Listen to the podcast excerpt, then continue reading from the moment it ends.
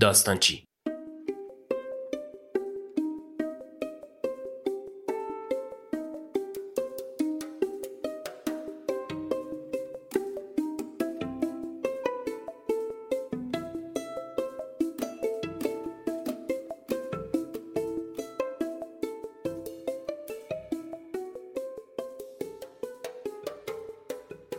خوش آمدید به داستانچی بهزاد بهشتیان هستم آرتور میلر سال 1915 در منحتن نیویورک به دنیا آمد او از برجسته ترین نمایشنامه نویسان آمریکایی است و علاوه بر آن چند فیلمنامه، داستان کوتاه و مقاله نوشته است. از جمله نمایشنامه های او همه پسران من، منظره روی پل و مرگ فروشنده است. که این آخری از بهترین نمایشنامه های قرن بیستم آمریکا به شمار می آید و برایش جایزه معتبر پولیتسر را به ارمغان آورد. زنبورها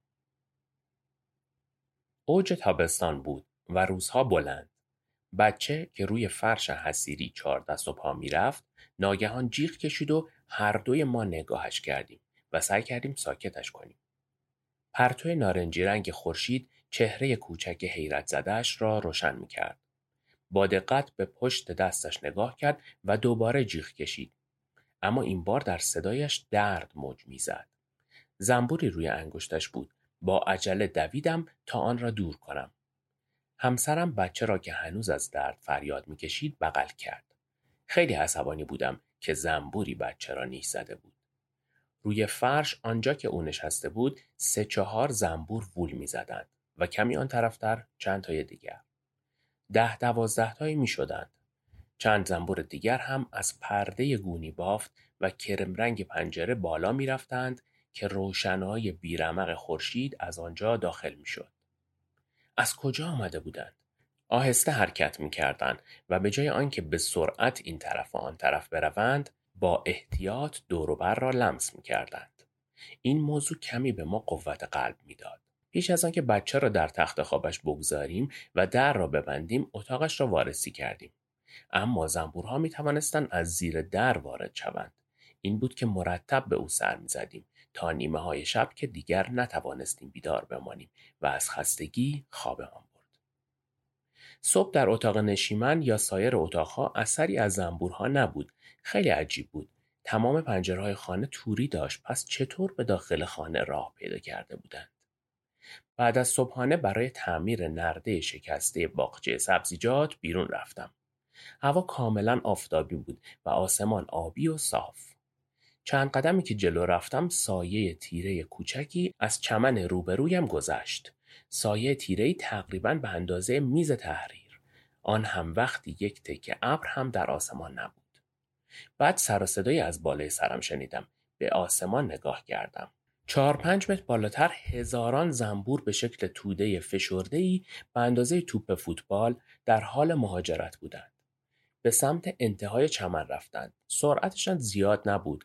در آنجا توده بالا و بالاتر رفت و انگار در شاخ و برگ بلوط بلندی در مرز جنگل که با محل ایستادن من صد متری فاصله داشت فرو رفت. بعدها از یک زنبوردار شنیدم دلیل این مهاجرت دست جمعی و تشکیل کندوی جدید از تخم درآمدن ملکه جدیدی است. از این بهتر نمی‌شد چون زنبورها خودشان بدون درد ما را ترک کرده بودند. اما عصر همان روز که چراغها را روشن کردیم باز هم سر و کلهشان روی لامپ ها پیدا شد. با همان حرکات آرام و مسق شده. چندتای هم روی فرش کمرنگ راه می رفتند. زنبوری را در حال خارج شدن از دیوار دیدم. قسمتی از دیوار کنار بخاری از چوب کاج و به صورت کام و زبانه بود. ساکت به تماشای زنبور ایستادم که با زحمت از شکاف کوچک بین دو الوار بیرون می آمد. هم همه مبهم و خفهی به گوش می رسید. نگران کننده بود. چنین صدای بم و مداومی از آن سوی دیوار چوبی از وجود صدها و شاید هزارها زنبور خبر می‌داد. دستم را که روی دیوار گذاشتم لرزش خفیفی را حس کردم. این ماجرا به مدتها پیش مربوط می شود که این اطراف پر از مزرعه بود. در واقع مدتها قبل از آن که اینجا به حومه شهر تبدیل شود من تنها غیر کشاورز این منطقه بودم. آن وقتها که در فروشگاه ها غیر از پنیر و کالباس و سس گوجه فرنگی و نان سفید چیزی پیدا نمی‌شد به خاطر ماجرای زنبورها سری به جروم هیل زدم اما تنها محصول او شیر بود و غیر از گاو از هیچ جانوری سررشته نداشت گفت که پدر بزرگش کندوی اصل داشته ولی او هم از دنیا رفته بود. سراغ فیلیپ کول هم رفتم که دبیرستان را تمام کرده بود و برادر دوقلویش هم وکیل بود. اما او فقط یک بند گفت بله گمانم آنها می توانند از همه جا داخل شوند. این قضیه چند سال بعد از جنگ اتفاق افتاد. آن موقع هنوز کسی به فکر استفاده از مواد شیمیایی نبود. فقط ددته خالص را در قوطی های فلزی خاکی رنگ می فروختند. بلافاصله بعد از جنگ ارتش در فرانسه و آلمان محتویات این قوطی ها را مستقیم روی مردم می پاشید تا شپش ها را از بین ببرد و جلوی سرایت تیفوس را بگیرد. سربازها سوار قطار می شدند و ددته را مستقیم روی موی سر مسافرها می پاشیدند و از پشت یقه به داخل لباسهاشان سرازیر می کردند. دنیای جدید بعد از جنگ بود که در آن می‌شد با فشار یک دکمه هر جنبنده ای را نابود کرد و مردم از این بابت خیلی به هیجان آمده بودند. یک قوطی ددته از فروشگاه خریدم و وسط الوارهایی که زنبور از میانشان بیرون آمده بود با مته سوراخی به قطر 5 یا 6 میلیمتر ایجاد کردم. سر قوطی را داخل سوراخ گذاشتم و همه محتویاتش را خالی کردم. از آن طرف دیوار خروشی بلند شد. قرشی در دالود. میشنیدم که خود را به الوارهای کاج میکوبیدند. اما آنها پسرم را اذیت کرده بودند و من از دستشان عصبانی بودم. از این گذشته اینجا خانه من بود و آنها این دور بر هزاران جریب زمین برای زندگی در اختیار داشتند. سر و صدا رفته رفته خاموش شد. به هر حال ددته خالص مخصوصا در آن محیط بسته مهلک بود. امیدوار بودم اتاق نشیمن از جنازه هایشان بوی تعفن نگیرد. یکی دو روز صبر می کردم تا آخرین دانهشان هم بمیرد. آن وقت الواری از دیوار بیرون می کشیدم و آنجا را تمیز می کردم. بعد از ظهر در اتاق نشیمن مشغول مطالعه بودیم. بچه هم روی زمین نشسته بود و گاهی چهار دست و پا می‌رفت که دوباره صدای کوبیدن بلند شد. بی تردید هنوز پشت چوب ها زنده بودند. شاید تعدادشان به اندازه سابق نبود ولی کافی بود. انگار صدها زنبور آن پشت بودند. باورم نمی‌شد. صبح روز بعد به فروشگاه رفتم و با دو قوطی ددته دیگر برگشتم. این بار اره برداشتم و سوراخی تقریبا به اندازه 8 سانتی متر مربع به تصور خودم در فاصله بین تیرک ها ایجاد کردم. سر قوطی را داخل سوراخ گذاشتم و همه ددته را به خوردشان دادم. اما این دفعه رو به بالا و یک راست به داخل کندو. قوطی اول که خالی شد قوطی دوم را به داخل سوراخ سرازیر کردم تا آنکه ددته مایع چکه چکه از سوراخ راه گرفت. از خشم میقریدند. دیگر تکلیفشان یک سره شده بود. این بار خیلی سریعتر ساکت شدند. حتما کلکشان کنده شده بود. طرفهای اصل در اتاق نشیمن که بوی ددته می‌داد چراغهای مطالعه را روشن کردیم. روزنامه ام را در نور چراغ باز کردم. هنوز یک دقیقه نگذشته دو زنبور روی آن نشستند. از شور زندگی بدنهای کوچکشان لرزشی در مهرهای پشتم دوید. موجوداتی که تا این حد چیزی را می‌خواستند سرانجام می‌توانستند دنیا و به طور قطع این خانه را تسخیر کنند. میترسیدم این حشرات فهمیده باشند که سعی کردم آنها را از بین ببرم.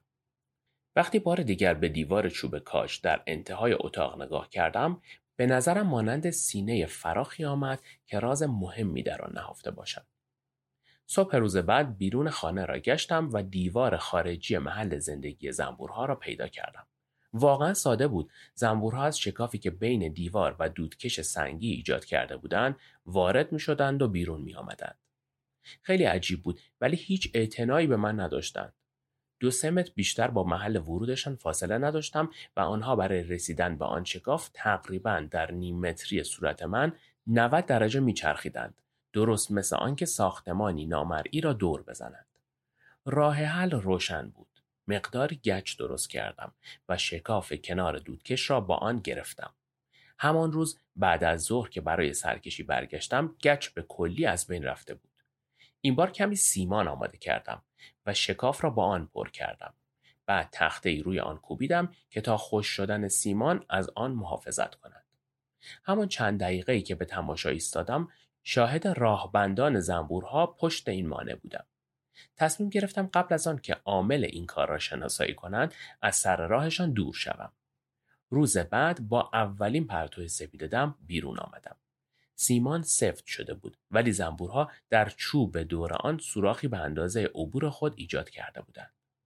در طبیعت این مبارزه می‌دیدم که هرگز قادر به مقابله با عزم راسخ و آری از تزویر آنها نخواهم بود و اگر می‌خواستم به زندگی در اینجا ادامه بدهم باید به حیله و نیرنگ متوسل می شدم که همه چیز را حقیر و نازل می کرد. شب بعد چراغها را روشن کردیم که مطالعه کنیم اما نگرانی از حمله زنبورها تمرکز را غیر ممکن کرده بود. دیگر نمی توانستیم بچه را روی زمین آزاد بگذاریم و لحظه از او غافل شویم. زندگیمان محدود شده بود. با نگرانی به هر نقطه تیره روی میز یا صندلی خیره می شدیم و منتظر بودیم حرکت کنند. کم کم حضور موجودات جدید را در خانه همچون مهمانهای ناخوانده میپذیرفتیم. به طور قطع راه چاره وجود داشت. صدای کوبیدن در آن سوی دیوار کم کم کیفیت سابق خود را باز میافت اما اکنون تنینی خسمانه داشت و اعصابمان را فرسوده می‌کرد. به لئونارد کراون مأمور بخشداری تلفن کردم. یک روز بعد از ظهر سری به ما زد و شم سولفوری را پیشنهاد کرد. چند تا از آن شمها خریدم و بعد از گشاد کردن سوراخ قبلی یکی از آنها را با دقت به طور عمودی در سوراخ گذاشتم و روشن کردم. بار دیگر خروش دردآلودی در آن سوی دیوار تنین انداخت حالا باید می نشستم و مراقب می شدم که خانه آتش نگیرد. ابتدا با لذت بسیار و بعد با تأسف و اندوه شاهد فرو ریختن جنازه زنبورها از کندو و جمع شدن آنها دور شم بودم. تا مدتی تعداد زنبورهای مرده آنقدر زیاد بود که امکان داشت شم را خاموش کنند. اما جریان تقریبا ظرف یک ساعت فروکش کرد. با احتیاط لای یکی از الوارها را کمی باز کردم و نور چراغ قوه را پشت آن انداختم. یک قوطی ددته هم برای مقابله با حمله احتمالی زنبورها دم دست گذاشته بودم. شاید ساکت شده بودند که مرا گول بزنند. چند میخ دیگر را هم بیرون کشیدم. الوار از جا در آمد ولی هیچ صدایی از پشت دیوار بلند نشد. بالاخره الوار را کاملا بیرون کشیدم و با توده سختی از موم روبرو شدم که سر تا سر فضای خالی پشت دیوار را پر کرده بود. کندوی به ارتفاع دو متر و پهنای 60 سانتی متر. جنازه زنبورها به زخامت 20 تا 25 سانتی متر روی تخته کف ساختمان ریخته بود. وحشتناک بود. بر شیطان لعنت فرستادم و آنها را با جارو داخل چند جبه و سبد ریختم. اصل و مومشان حتما مسموم بود. بعد رفتم سراغ کندو و آن را به صورت نوارهای باریک حجاری شده بیرون کشیدم. مثل ویران کردن کلیسای قدیمی بود. همه آثار آن را از بین بردم تا دسته دیگر از زنبورها را جلب نکند. برای اطمینان دیوارهای فضای خالی پشت بخاری را قیراندود کردم تا هر بوی جلب کننده ای از بین برود. بعد از آن من و همسرم از هم جدا شدیم و من آن خانه را فروختم. اما کمی بالاتر خانه دیگری خریدم. پنج شش سال بعد داشتم با همسر دیگرم نهار میخوردم که مردی که تا آن موقع او را ندیده بودم در آستانه در آشپزخانه ظاهر شد و پرسید آیا می‌تواند داخل شود؟ گفتم البته. گفت اسمش آقای پیت است و اخیرا خانه سر پیچ جاده را که احتمالا من روزی مالکش بودم خریده است. در جوابش گفتم البته که مالک آن خانه بودم. پرسید هیچ وقت با زنبورها مشکل نداشتید؟ سوال کردم در اتاق نشیمن. جوابش مثبت بود. گفت چپها که او و همسرش چراغهای اتاق نشیمن رو روشن می‌کنند که مطالعه کنند انگار زنبورها از جای بیرون میآیند و روی لامپها و صفحات کتابهایشان می نشینند. گفتم به احتمال زیاد از دیوار کنار بخاری بیرون میآیند. بعد تمام کارهایی را که چند سال پیش برای مقابله با این موجودات انجام داده بودم برایش تعریف کردم. از اینکه آنطور با قاطعیت درباره موضوعی صحبت می کردم که از صحت آن مطمئن بودم لذت می بردم. احساس عجیبی داشتم انگار دوباره با دشمنان سابقم روبرو شده بودم. گفتم می تواند تمام کارهایی را که من انجام دادم امتحان کند و احتمالا زنبورها تا مدتی دست از سرش برمیدارند. اما اگر از من میشنود بهتر از آن خانه را بفروشد. این که زنش را هم باید طلاق بدهد یا نه موضوعی نبود که من بتوانم دربارش اظهار نظر کنم. اما در مورد فروش خانه اطمینان داشتم چون کاملا مشخص بود که متعلق به زنبور هاست.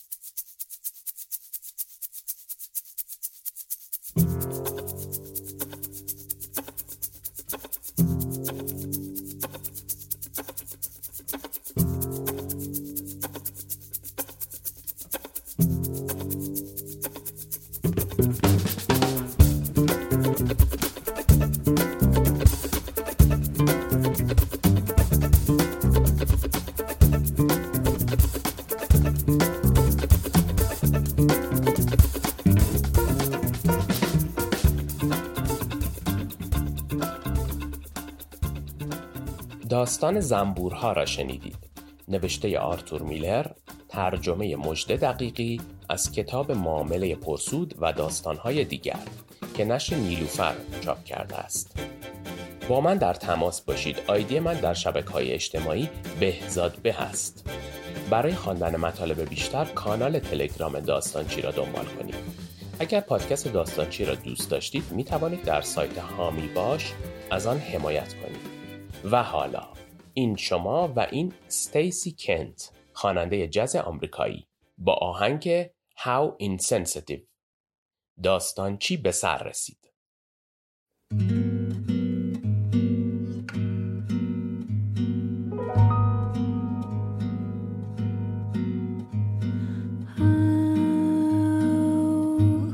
Insensitive. Must have you told me that you loved me. How unmoved and cold I must have seemed when you told me so sincerely.